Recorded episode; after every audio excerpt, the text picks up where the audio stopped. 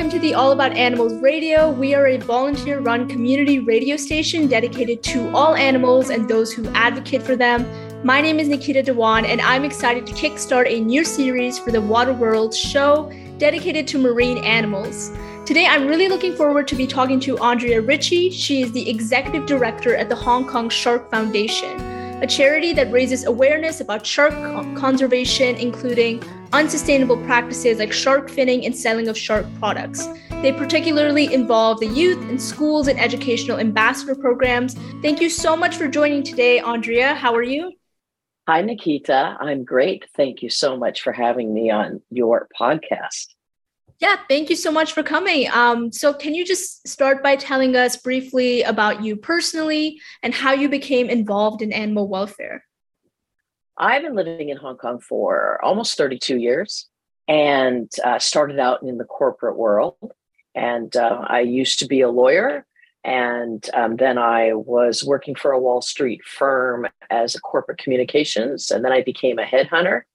And for me, you know, I was working with people who um, had very high pressured, important jobs, and they were making a lot of money. And uh, I had a little bit of an epiphany in 2015 when my father passed away. And I thought more about what's the meaning of life. And so I started to give back. I decided I needed to give back to the planet, to our community. And I started volunteering. And I volunteered for about four or five different charities. And I one of those charities was Hong Kong Shark Foundation. And I was so blown away that even though I was an educated person, why did I not know more about what was going on in the world all around me? And why did I not know more? And why was I negligently contributing to the disaster, you know, and the destruction of sharks? For example, when I would go to a wedding and I would eat shark fin soup. So I had a real eye opening experience. And um, I decided to um, start, you know, really teaching and educating people, especially young people like yourself in secondary schools, high schools, and I started teaching, and I did that for three years for the Shark Foundation. And then I um, I quit my job completely, and then um, that was three and a half years ago. And now I have been for seven and a half years. Basically, I have been working at the Shark Foundation. Now I'm the executive director, and we're all about education and empowering people uh, to make that important change. Wow, yeah, I think that's very insightful how you focused on just giving back and just the progression of your journey. I think that's something that's common with a lot of animal activists. And you said you are now at the Hong Kong Shark Foundation. Can you just tell us about it and its mission, also its origin and history? Hong Kong Shark Foundation is a local Hong Kong charity um, we started out as activists and you know trying to raise awareness so our mission actually is five words raise awareness about shark conservation mm-hmm. and educate people to say no to all shark products including shark fin soup so you know we started out on the activist side, we're not researchers. We're an activist group, very similar to like Wild Aid. Uh, and so we're very much involved in changing hearts and minds, educating people so that they can make that cognitive change in their habit. And the habit I'm talking about is eating seafood such as shark right? Because people think it's all about shark fin soup, but we're going to get into that in a little bit. But it's actually become a global shark crisis. And so this global shark crisis has grown so much that, you know, we are estimating that now more than 100 million sharks are killed every year just for their fins. And in fact, marine biologists estimate it's more like 270 million sharks are killed every year for their whole body. You know, traditionally people were cutting the fins off, throwing the bodies back in, selling the sending the fins to Asia, making a lot of money. But then they realized that actually whole shark has become very marketable, very sellable. And I can explain that to you more a little bit. But so our mission is to um, explain to kids, you know, and explain to people in corporates why we all need to be a part of this global shark crisis, or why we need to be a part of the solution for this global shark crisis. And so that's why I'm excited to talk to your listeners today. They could be other act, animal activists, but they could be just regular people who want to learn about how they can help. So I hope today I can highlight the problem, but I can also talk about solutions to the problem. Yeah, definitely. And you mentioned shark finning. Can you just provide an overview of what is shark finning and why and how does it endanger sharks and how prevalent is the problem in Hong Kong? So, shark finning is something that has been around for uh, more than a thousand years. Uh, historically, it started in China in the Song Dynasty around 960 AD when um, a poet, uh, Mr. Mei Yao Chen, wrote a poem about shark fin soup, and re- it was a recipe about how to prepare it. And the Song Dynasty emperor supposedly saw this poem and started to serve shark fin soup at the palace and uh, to dignitaries that came and visited. And then it became a status symbol amongst people. For example, if they were having a wedding or an annual, um, say, an annual dinner, or maybe Chinese New Year or something, they would serve this and say, look, this is the food that the emperor eats. And we call that conspicuous consumption. And conspicuous consumption is where you eat something or you go to a restaurant in your best clothes you know you wear your your your most fancy kicks you wear you, you have your T you have your key fob for your Tesla maybe you have a a Gucci wallet or something and you you want people to see that you're successful. And um, this is very common in many cultures. And so um, you know conspicuous consumption unfortunately means that especially in Asia you're probably going to order the most expensive item. So you can impress your friends, clients, or whatever it is. And so we're trying to um, make people realize that um, this type of face getting type of activity is what we we don't need to do that. We we don't need to impress our friends and our corporate contacts by buying the most expensive dish which happens to be shark fin soup. You know there are other ways that we can do that. So again that goes back to that change in cognitive behavior um, so we estimate more than 100 million sharks are killed just to fuel this shark finning business. But what's really interesting is this is not uh, exclusive to chinese culture.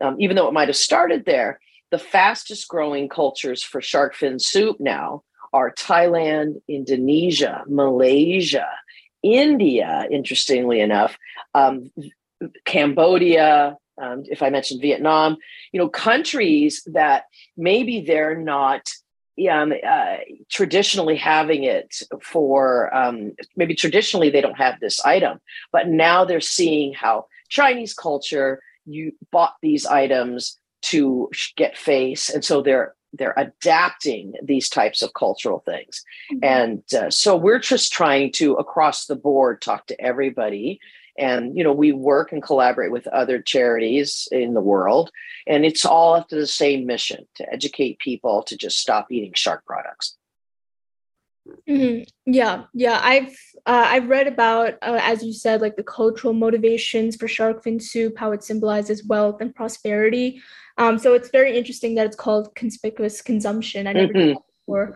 Um, yeah, just about the general process of shark finning, I believe they cut off the fins of sharks and then throw the body back alive. So is it is do usually all of them just drown or not drown, but um, die after that? Is that why it's harmful?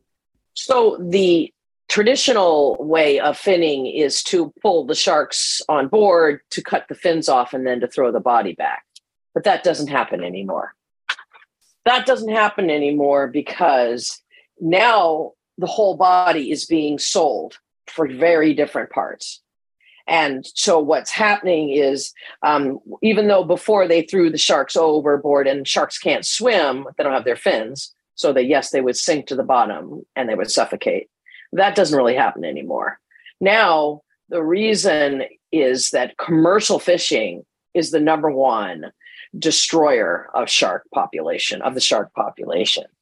Commercial fishing is really if you've seen the movie seaspiracy i highly recommend it if you haven't but that movie talks about um, the difficult problem of commercial fishing. So we're not talking about individual small local indigenous uh, fishermen right? We're really talking about commercial fishing that's on a scale where we're destroying the ocean and the species in it. So um, those fins are still cut off, and the fins are then um, either put into a, a freezer and sent to Asia to be processed, or they are dried, the skin is pulled off, and then they're bleached, and then they're dried again, and then they're sent to different parts of the world. So, where I live in Hong Kong, for example, are thousands and thousands, tens of thousands of shops in Hong Kong where they're selling shark, dried shark fins, along with dried seafood. And, you know, we estimate that 50% of the world's shark trade comes here through Hong Kong. And if if that and I think that's a conservative estimate. So let's say 50% of the global shark fin trade is coming right here through Hong Kong. You know, um, we don't know if it's where, how much of it is being consumed here in Hong Kong and how much is going, let's say, to Taiwan or Singapore or China. But, you know, those countries like Singapore and Taiwan have huge industries themselves where they are utilizing and eating shark as a part of their tradition. But the growing the fastest growing area of shark consumption, in fact, is the meat, like the steaks, where uh, they're serving it like ceviche or ceviche. Uh, so, the, for example, Italy is considered to be high up there. Um, they're using, um, uh, they're having like sh- steaks, like swordfish steaks and tuna steaks. They are also um, using the meat as fish and chips. So, for example, in Australia, the common fish and chip fish is flake, and flake is shark. In New Zealand, it's lemon fish. In the UK, it is um, rock salmon. And in fact, there was a survey done in London of fish and chip shops a few years ago, and they found 10 out of 10 of the fish that they tested the DNA for were, in fact, all shark. And so, um, and part of that is because the cod industry, Nikita, uh, was fueling fish and chips, for example. But we overfished in the 90s, the cod industry, and so the price went up the, the amount of fish went down. And so um, they came up with other substitute fish to sell in fish and chips. So you have fish and chips you know you have um, ceviche you have um, the liver the shark liver oil is being used for um, we call it squalene. It's used in women's lipstick as an emollient to make lipstick moist. Um, to um, they put it in mass facial uh, lotion body lotion. They're putting it they even put it in covid tests you know covid vaccines. Um, they put in medicine they put it in the pet industry. Uh, they put it in cat and dog food because their their cat and the pet industry is a huge buyer of um, scrap fish, and they just mess, uh, grind it up and put it into canned uh, cat and dog food. Uh, what else are they using it for? They're using it for supplements, that liver oil. So if you look at the countries that use and consume the most shark in the world, tied for like third place is Indonesia and South Korea. Mm. Second in the world is Italy. And that's because Italy eats a lot of seafood um, and, and they also, they use a lot of shark they actually use the skin of the shark to make leather because they're master tanners in Italy. Um, they're putting it in the makeup industry. They have a large makeup industry and women's makeup products. So, Italy, people don't realize that, is very high. But the number one country in the world that consumes the most shark is Brazil. And so it's not even China. So, you know, we have to be aware of what we're looking at. Yes, we are contributing to the destruction of the species, but we can take control of that and do what we're, and that's what we're all about here at Hong Kong Shark Foundation, which is to empower people and teach people how they can be a solution to the problem. Yeah, I mean, I like personally was not aware of sharks and their use in the cosmetic or pet industry or um, just the sheer number that were being consumed. So I think, as to your mission, what you're doing about teaching, especially young people, is very important. Mm. And you've discussed mm. the cultural and commercial exploitation of sharks. So I wanted to ask what are the consequences of um, this reduction in shark populations for just our ecosystems in general? Well, the consequences are quite grave because sharks are an apex predator at the top of the food chain. And as apex predators, what they are doing is uh, they are enabling biodiversity for us. You know, they cull the sick, the slow, the weak, and they eliminate disease and they maintain healthy marine ecosystems. We, we like to call sharks the cleaners of the ocean. And I think that's really important. Mm-hmm. Um, you know, sharks also maintain food webs know the ocean needs sharks to keep the entire ecosystem in balance. And that's what sharks do. They help prevent particular species from crowding out others or overpopulating.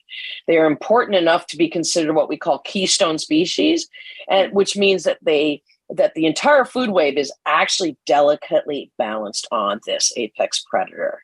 And we've seen what happens in some areas when shark populations are decimated with terrible effects on the ocean and on human populations nearby. Um, but what's interesting also is they regulate carbon.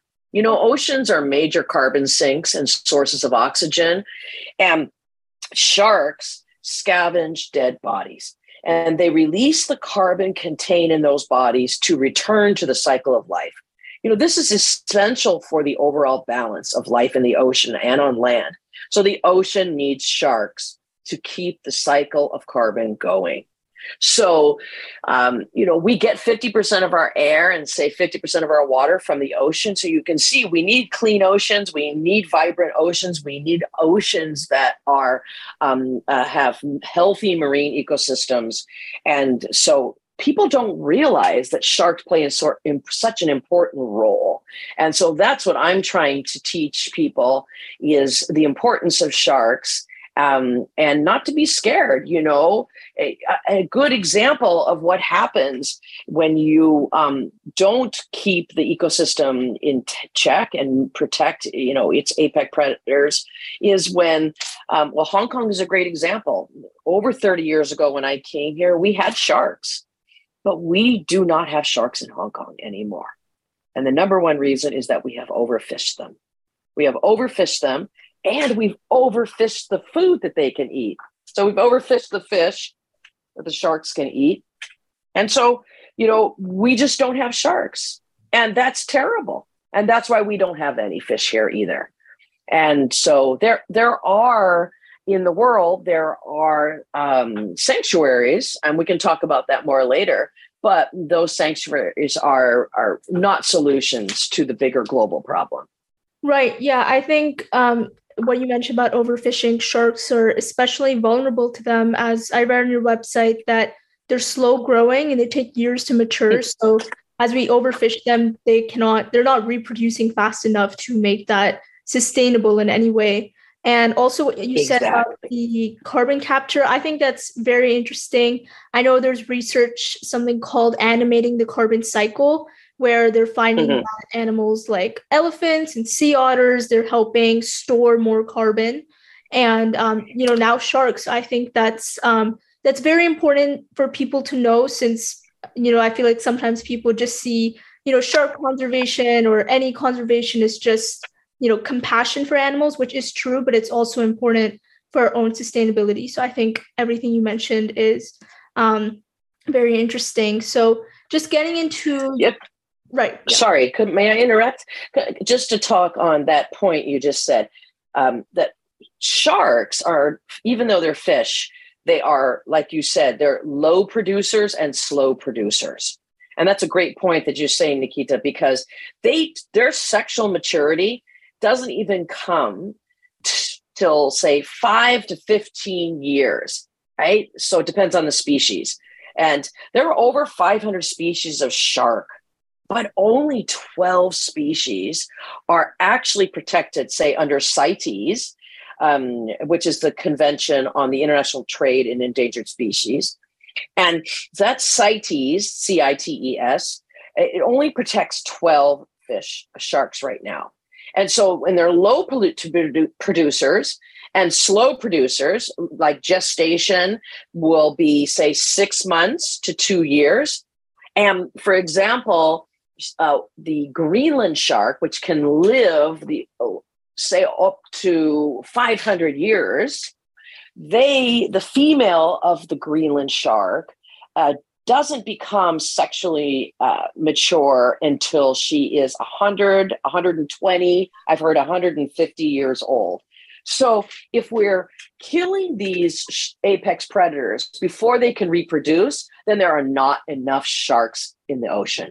And so that's why we really can't just say it's okay or sustainable to eat one kind of shark and not another. We really have to have a ban on eating all sharks so that they can be allowed to live. And, you know, but we're competing with revenue that's something, you know, in the billions of dollars every year. And, um, but we know for a fact that a live shark is more valuable to the economy and to the environment, ocean environment, uh, than it is a dead shark, say to trophy hunting or you know f- uh, fishermen.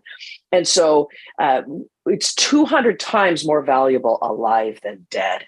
So we're trying to teach people that of these 500 species, we shouldn't be just uh, saving or protecting 12, right? We we need to save all of them, and that's really important. Yeah, I mean, I think what you mentioned, just like putting an economic value on animals and just the ecosystems they pro- ecosystem services they provide, it really just gives you um, insight into how important they are for ecosystem. And um, just you know, talking about your campaigns and your main initiatives, um, can we? I uh, can you elaborate on how your organization involves the youth in your work, since that's a very important component um, in your work and specifically on the ambassador program and how you implement conservation education?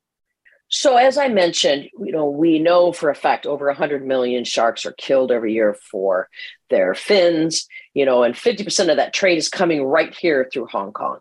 You know, it's a cruel and unsustainable practice. And we know, as we've discussed, that sharks are important as apex predators, but they make a lot of money you know? So the government in hong kong has been uh, uh, proactive and we have um, in 2013 stopped eating shark fin at banquets here government banquets but it is not illegal. In fact most of the world it's not illegal to have shark fins.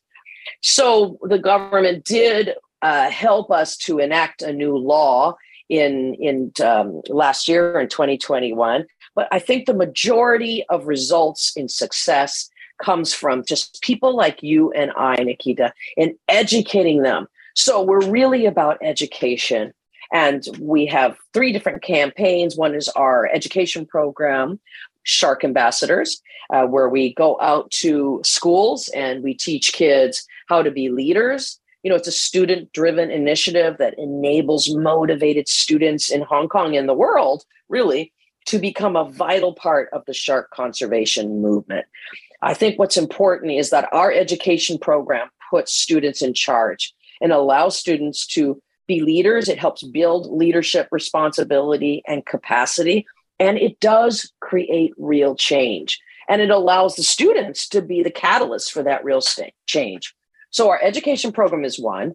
Second program is our shark free company where corporates can get involved and be a shark free company.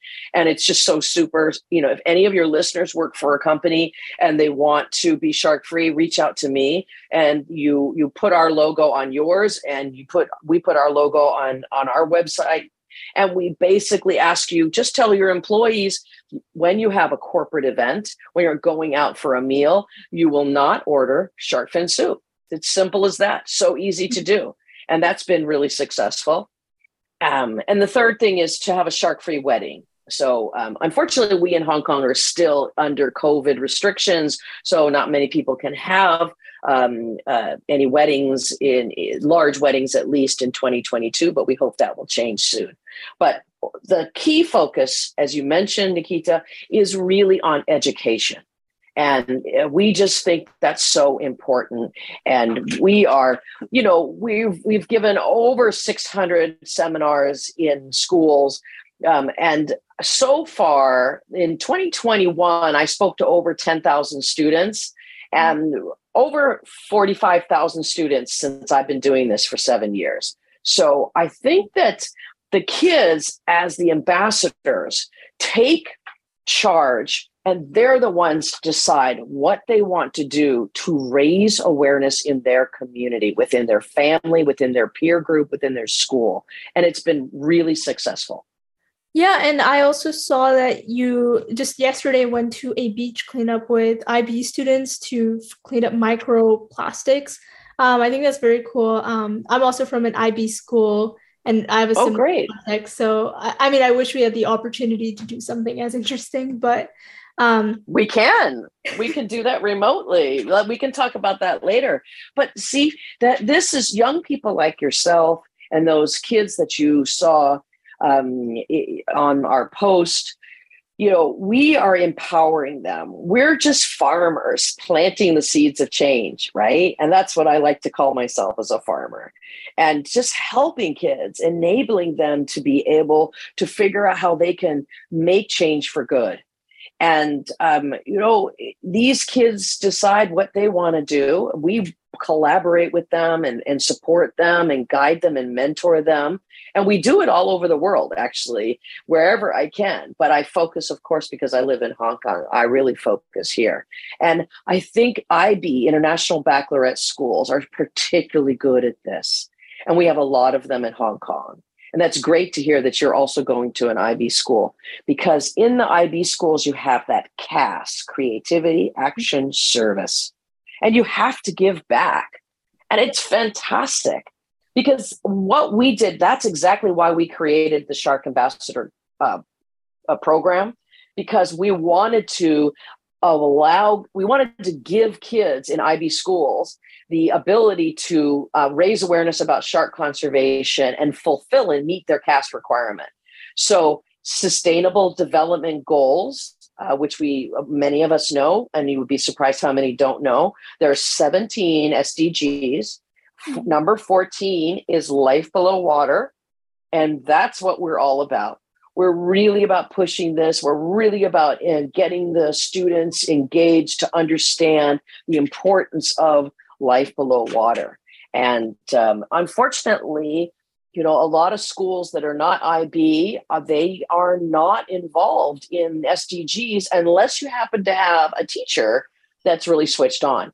So in a school that has no capacity for learning outside the basic say science or you know uh, uh, uh, english or whatever it happens to be they can learn from our talks and that's by giving a talk whether it's by zoom or in person that's how we've stayed alive and you know we ask for a little donation when we give a talk now we didn't used to do that but covid changed that and we talk about sdgs we talk about um, how kids can be empowered, how it's how sharks are important, how the ocean is important.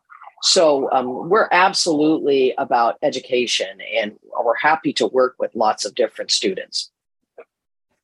Yeah, I, I mean, I love how you know inclusive the ambassador program sounds, and um, also, from personal experience with the campaign to free the elephant at the local zoo, I realized the mm-hmm. importance of emotionally involving the community and just starting yeah. at grassroots level yep.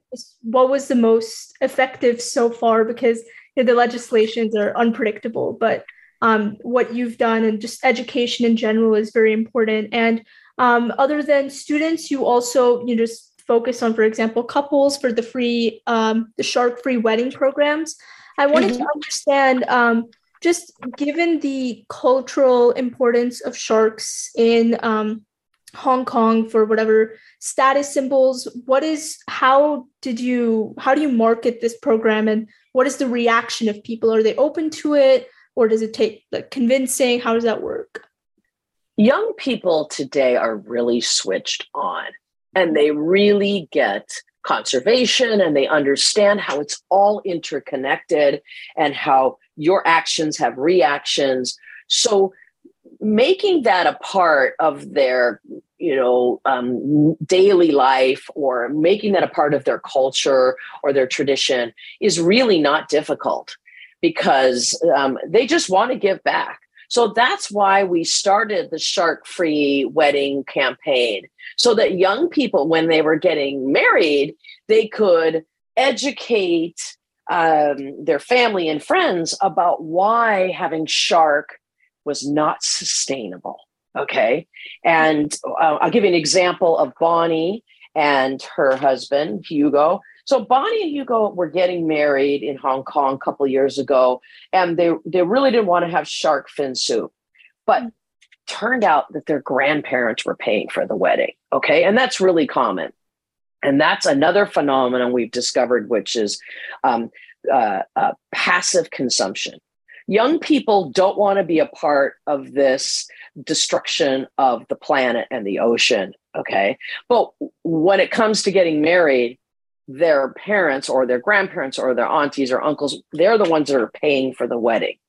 So when that happens, the tradition kicks in and they say, well, we have to buy, you know, expensive food and impress people at the wedding. Uh, if not, people will say that we're cheap and we'll lose face. Okay. And so the way around that is Bonnie and Hugo decided, well, we're going to put little plaques, you know, we're going to put little tent cards on every table and and we're going to with the menus and we're going to sh- tell people why we purposely chose not to have shark fin soup because we want to do something good for the planet and for all of our guests and for our future generation. And it's very successful and it works perfectly. And when people see the logic, when people are educated and they understand the impact that just one bowl of soup is having on the planet, I think most people will say, well, let's just not, then let's not have that. They will happily change their habits. The challenge is, is getting that you know getting those people out there to um, be educated you know we don't have the budget for big campaigns on tv we don't have a we can't have big um, ads on the sides of buses or billboards so that's why we created the ambassador program shark free company and the shark free wedding because theoretically all those people who are volunteers participating they're all ambassadors right? And they're taking out our message to people. Um, it is a slower process. I understand that. But when you are faced with certain challenges, you you make the best of it. And I think that we have been successful in changing hearts and minds, but we're not going to stop. We have a lot of work still to do. Yeah, I think I think that's very interesting. I read on your website you've um, accomplished 247 shark-free weddings so far, and I mean I feel like that's very significant. And um, can you also tell us about how you've changed the minds of corporations in your shark-free corporate campaign? Um, just what what is the background on that and its progress? So you know our shark-free company uh, campaign was started uh, about uh, five years ago and it's it basically enhances public and stakeholder images right it allows corporates to be seen as committed credible and proactive leaders in environmental sustain, sustainability. You know it, it helps them to avoid any potentially negative publicity by say if they were going to have shark fin. Um, And it also enhances employer brand. You know makes a meaningful commitment that encourages shared values. Companies can more effectively attract and inspire like-minded employees. And this is what young people want. You know when i was a recruiter before young people were asking me about the company that they were imply, applying to. What was their csr policy like?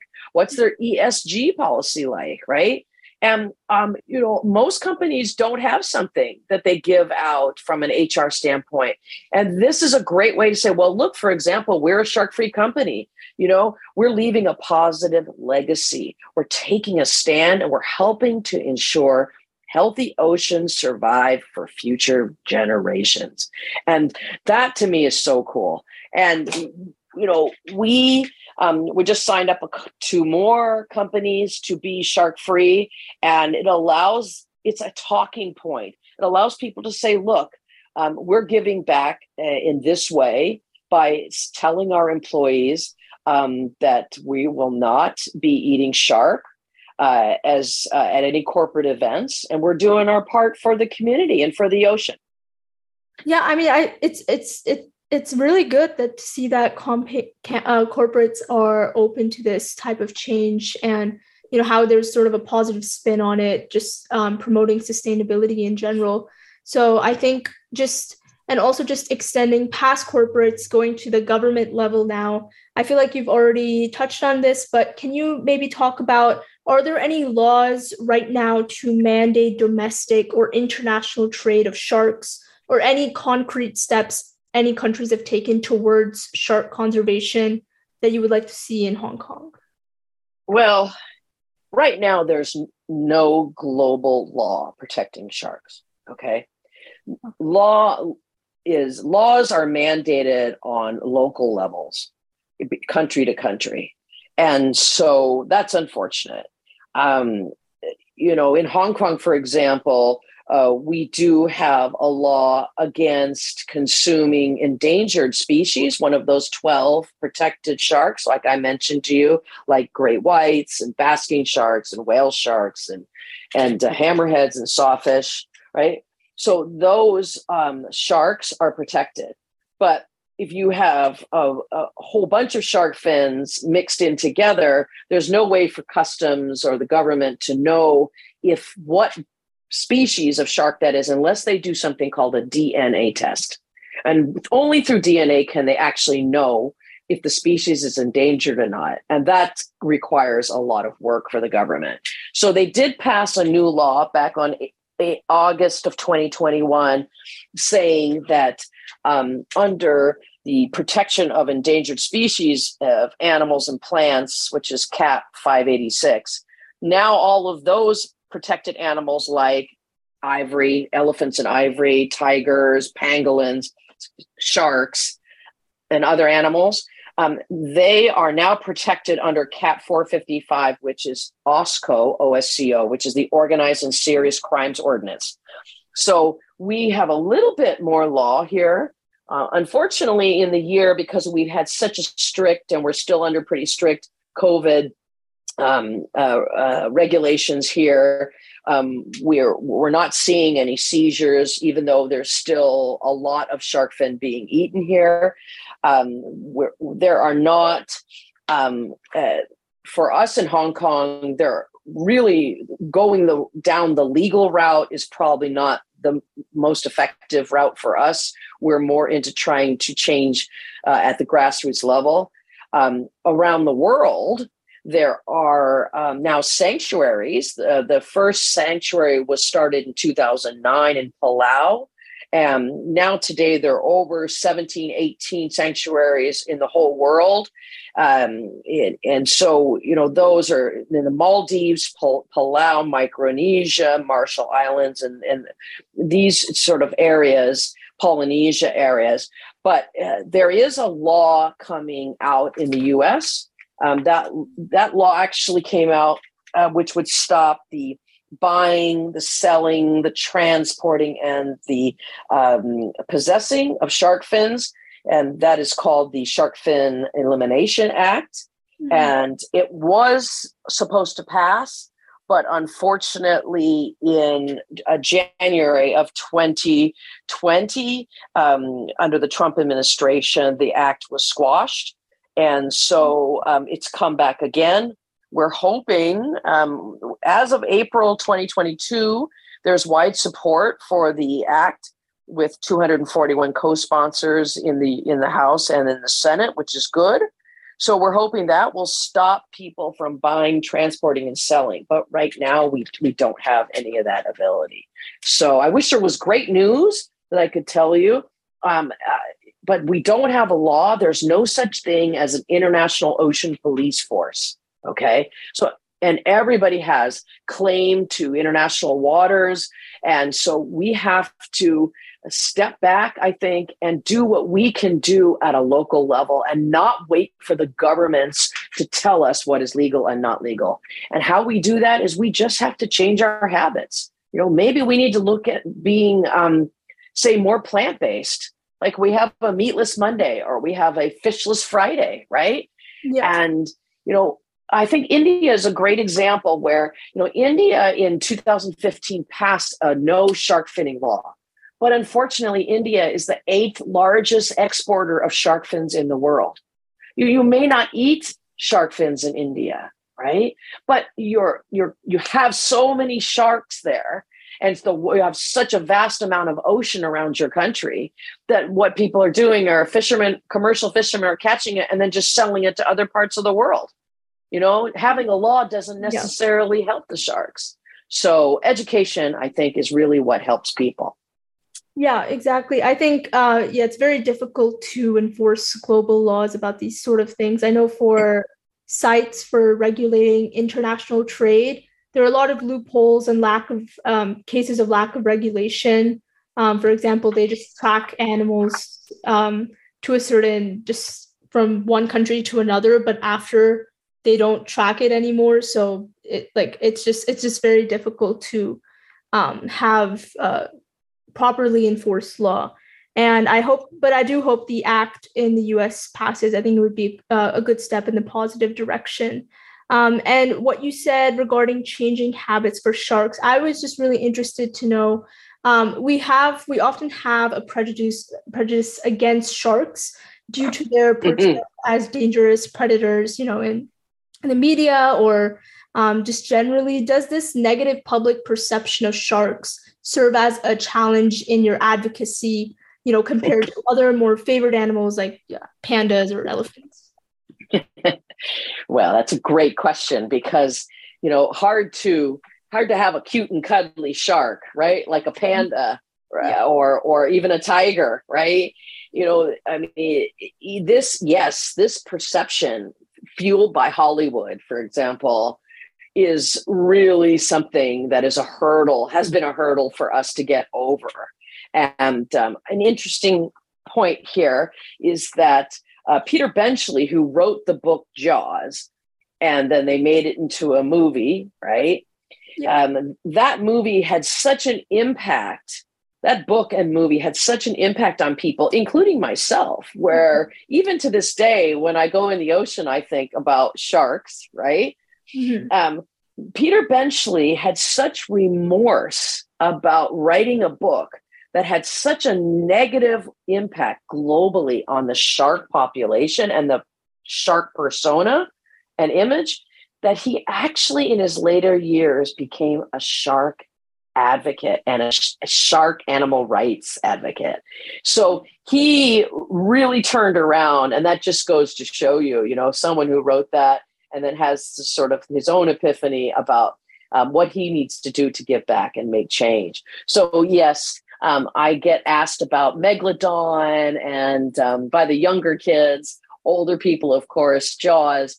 And so reversing that image um, I'll give you a great example. We um, will uh, buy cute and cuddly shark plushies to sell um, to uh, people as a way to raise money, right? And they are the best sellers. I'm telling you. I a pink shark, which to the best of my knowledge doesn't exist, but it might because there are over 500 species. But we have these pink sharks, and the kids absolutely love them.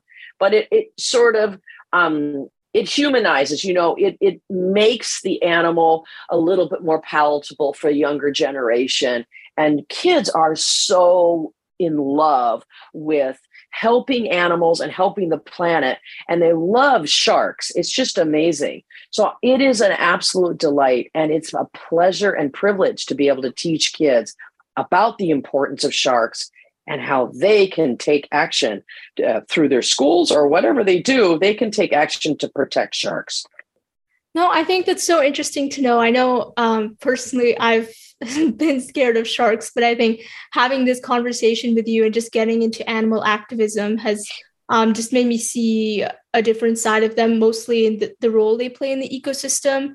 And um, as you said, just humanizing the animal in general um, appeals to the youth. And um, lastly, I wanted to ask how can our listeners and you know young people get involved in your cause you know any social media handles or your ambassadorship program? Well, this is uh, vol- volunteers are very important to Hong Kong Shark Foundation. They really are the lifeblood. And we are really involved in getting kids to be involved in, in their schools. But one of the ways we reach out to them in an economic way is through social media. And as much as I dislike kids being on social media, I have to say that um, you know we're pretty active because it's an it, it's an economical and efficient way for me to get our message out quickly. And remember, our mission is five words: raise awareness about shark conservation. Mm-hmm. And the best way we can do that is through Facebook, Instagram, LinkedIn. Um, we are on Twitter, and we're even on Weibo in China. Um, and Facebook is is you can just Google Hong Kong Shark Foundation and you know that's kind of for the 40 and over crowd in a lot of ways. Facebook is 40 and over and instagram is sort of 30 and under. And twitter not so popular here in in hong kong but instagram and facebook very good. Linkedin is very strong for the business community. I think people really appreciate seeing that kind of activism and seeing how they can get more involved. Um, we have a website um, so if people want to get more involved, whether it's adults or kids or want, adults want to get their kids involved, um, they could just invite me, for example, to be a speaker at their school. Uh, I do lots of talks on Zoom. We perfected that during COVID. And um, if they want me to come out to their school and talk, I Zoom schools all over the world, actually. Um, if kids want to start a CAS club or if they're an IB, great. If they just want to start uh, a, a, WhatsApp group chat with me, I have kids in um, different parts of the world where they're interested, like in New York, for example. In New York City, I have some students from Fordham University right now, and they've invited me to come out uh, through Zoom and speak to them. I'm going to talk, and then we're going to do some fundraising through their school and we're going to do some awareness raising in their school. We're going to brainstorm activities that we can do. So just because you're not in Hong Kong doesn't mean you can't be a part of Hong Kong Shark Foundation. So yeah, reach out to us. You know, email me um, at Andrea at hksharkfoundation.org. Um, you can DM me on Instagram but uh, I really love collaborating and working, especially with young people all over the world. And you know, you are the future as far as I see. And as I'm that farmer, like I mentioned, I'm planting those seeds of change. And I know we can do good. Um, and we can do some important work together. Uh, and so, even if you are an activist group and you want to do something, we our beach cleanup, for example, was in conjunction with another uh, charity, another NGO here called Plastic Free Seas. Um, you know, because microplastics are really a big problem in the ocean. And the reason why we teamed up and frequently team up with uh, Safe Plastic Free Seas is because this microplastic comes from single use. And we want students to learn to reduce and reuse before they even think about recycling. And so, uh, where does that, when that plastic bottle, single use, gets thrown to the landfill and then sometimes ends up in the ocean, right? Then it disintegrates. Little fish eat the microplastics.